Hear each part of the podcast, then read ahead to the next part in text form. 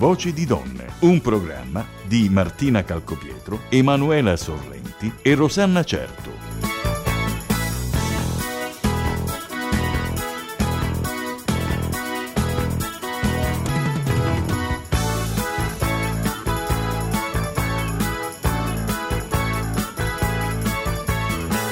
Ciao a tutti amici di Radio Ecosud, anche oggi va in onda una nuova puntata della rubrica Voci di donne, sempre in compagnia di Emanuela, eh, psicologa e psicoterapeuta, Rosanna, avvocato, e Martina, assistente sociale, operatrici dello sportello del centro antiviolenza Angela Morabito di Polistena.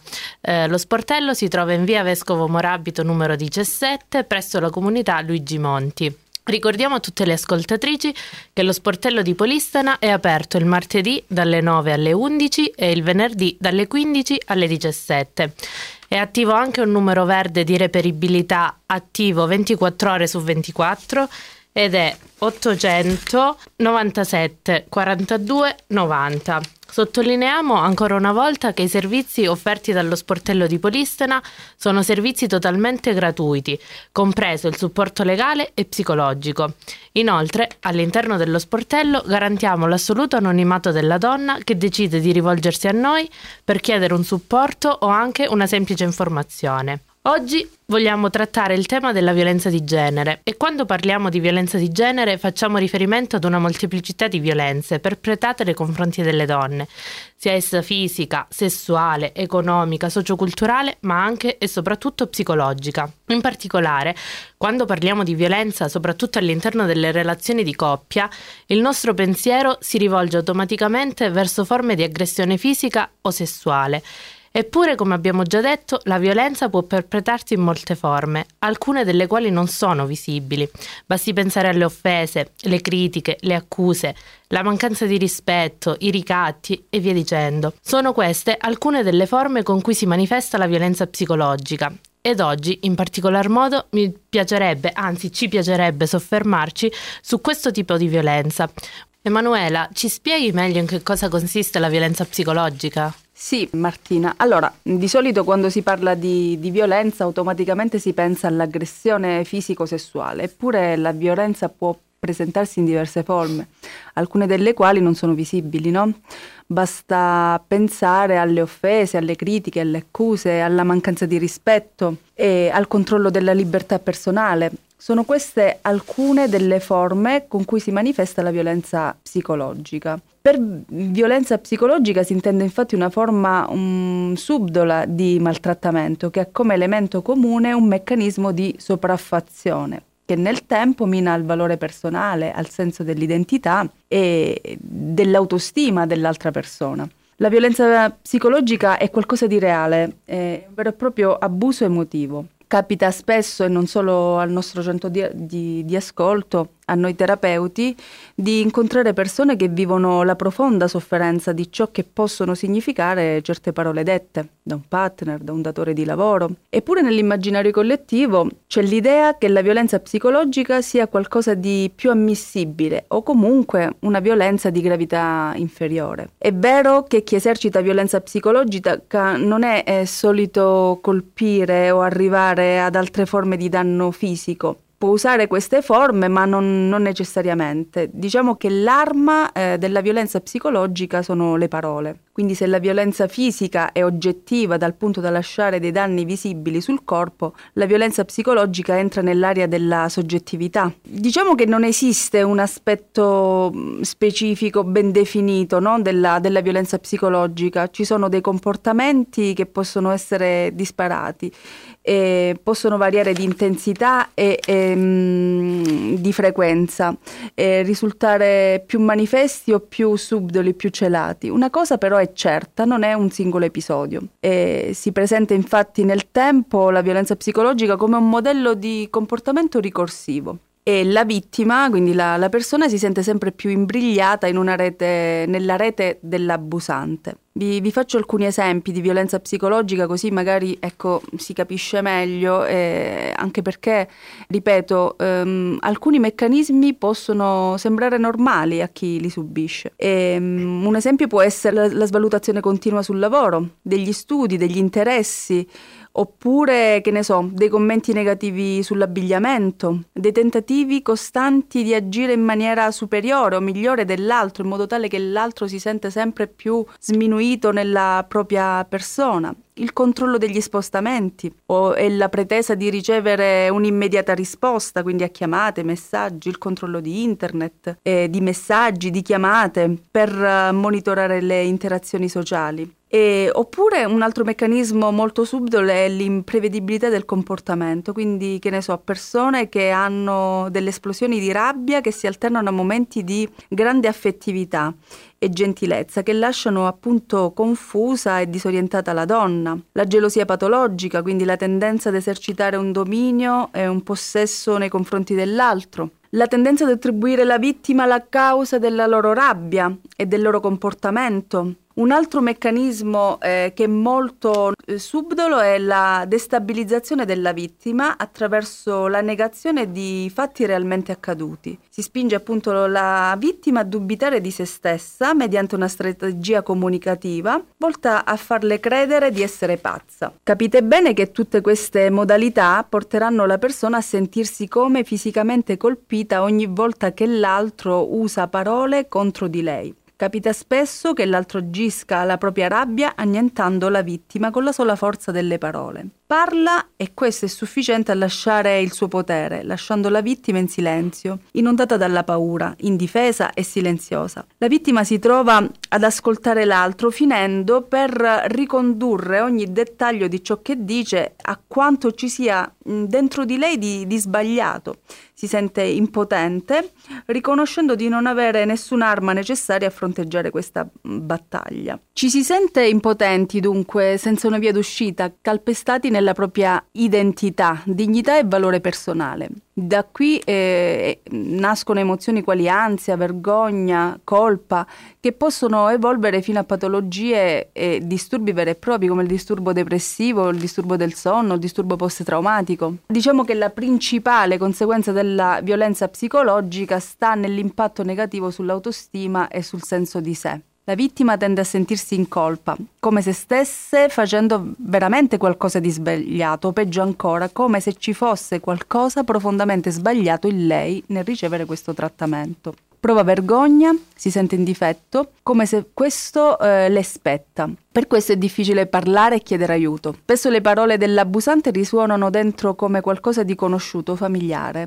come espressione di ciò che è stato appreso nella loro storia. Ecco che l'incontro con qualcuno che abusa emotivamente di loro rappresenterà la conferma che è tutto ciò che meritano. La crescente insicurezza dovuta alle violenze subite e alla erosione costante dell'autostima eh, rende difficile mettere in discussione la relazione. Innesca così una spirale che rende la vittima sempre più dipendente dall'abusante. Reagire alla violenza psicologica non è facile, eh, soprattutto quando sono coinvolte tante emozioni profonde, ma è un passo necessario per ritrovare la serenità e la felicità ed uscire da una trappola psicologica travestita d'amore. E io vorrei dire questo: se le parole eh, che hai ascoltato fino adesso hanno risuonato eh, in te qualcosa che stai vivendo, se ti senti sopraffatta e senza via d'uscita, se ti senti tu sbagliata e imprigionata in una relazione tossica, sappi che da sola non è facile uscirne e non sei tu incapace, ma è quella situazione che ti rende impotente. Quindi non esitare a chiedere aiuto, un confronto. Questo è il principale obiettivo del nostro centro d'ascolto, è quello di non fare sentire sicuramente sola e indifesa la donna.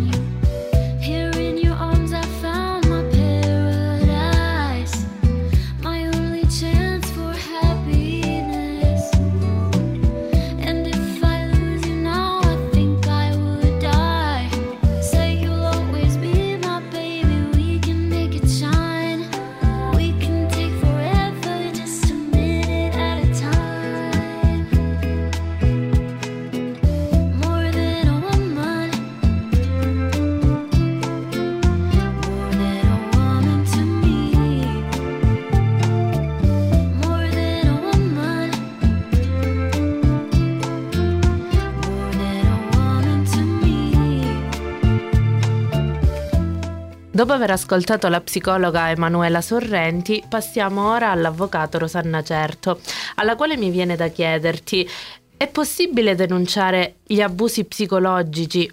Ma soprattutto, in che modo possiamo aiutare le donne che hanno subito la violenza psicologica a provare questa avvenuta violenza? Sì, Martina, sicuramente, come ha già detto anche la dottoressa Sorrenti, eh, la violenza psicologica è quella più subdola. Questo tipo di violenza può manifestarsi da sola, ma è sempre presente anche in tutte le altre forme di violenza.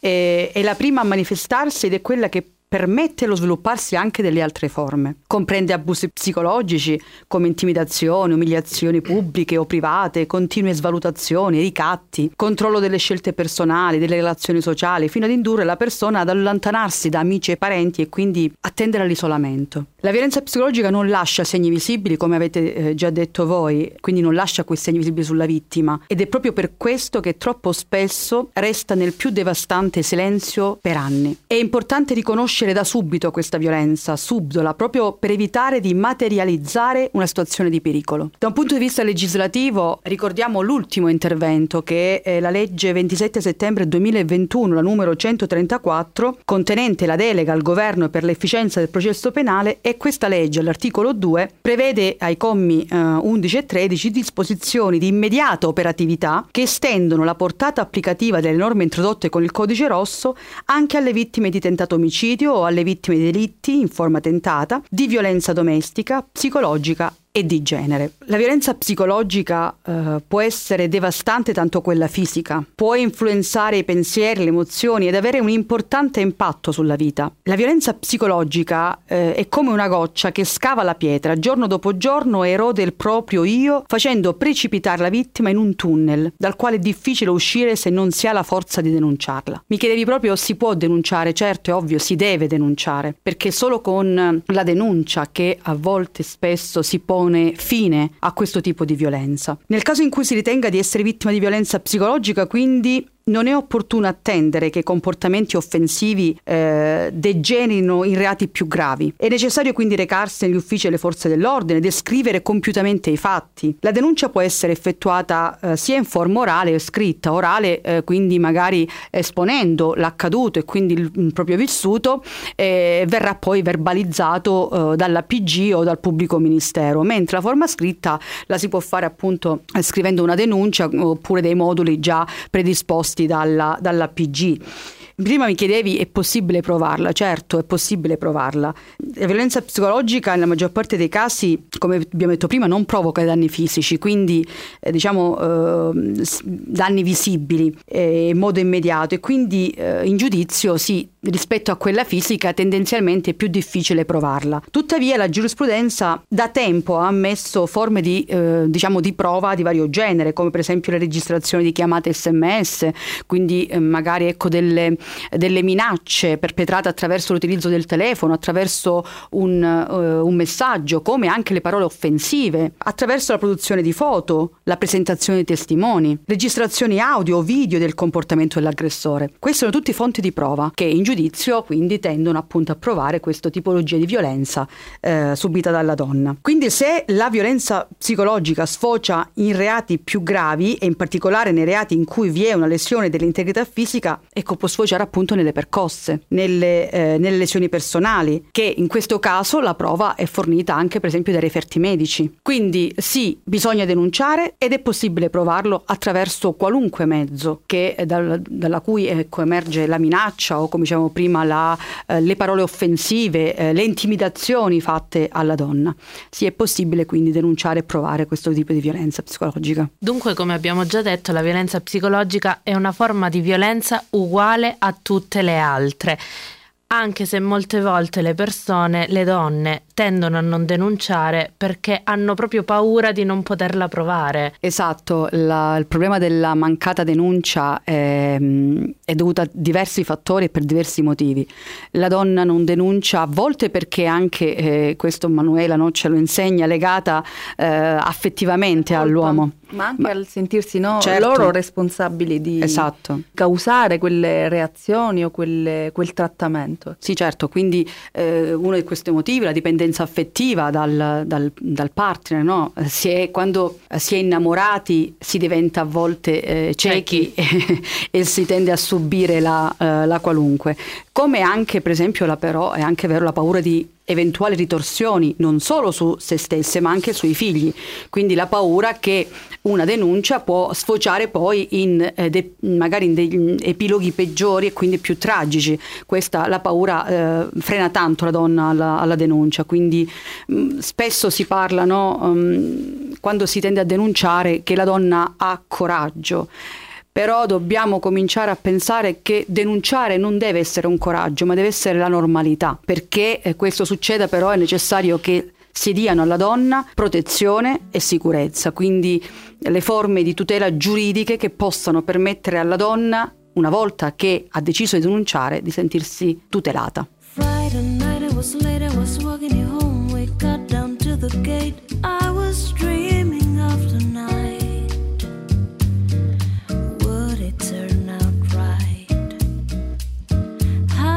Tell you, girl,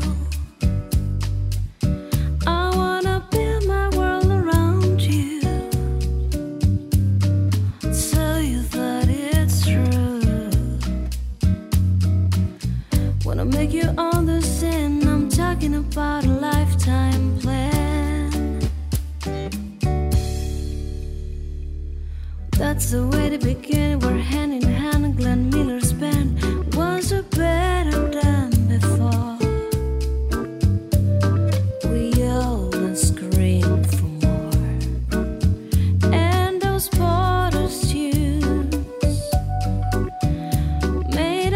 Across the room, it ended all too soon. On the way back home, I promise you'll never be alone. Hurry, don't be late. I can hardly wait.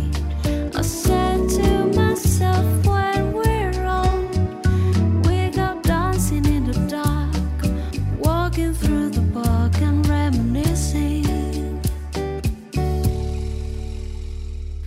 Siamo giunti alla conclusione di questa puntata. Ricordiamo che se qualcuno volesse interloquire con noi e quindi porci delle domande o è interessata ad un argomento particolare, può scrivere sulla chat di Radio Ecosud al numero tre cinque uno cinque uno quattro otto otto otto nove. Le chat verranno trattate in modo anonimo. Ricordiamo ancora una volta che lo sportello di Polistena è aperto in via Vescovo Morabito numero diciassette presso la comunità Luigi Monti. Gli orari dello sportello sono il martedì dalle nove alle undici e il venerdì dalle quindici alle diciassette. Il numero verde di reperibilità attivo ventiquattro ore su ventiquattro è invece ottocentonovantasette quarantadue novanta. Un caro saluto da Martina Calcopietro, Rosanna Certo, Emanuela Sorrenti.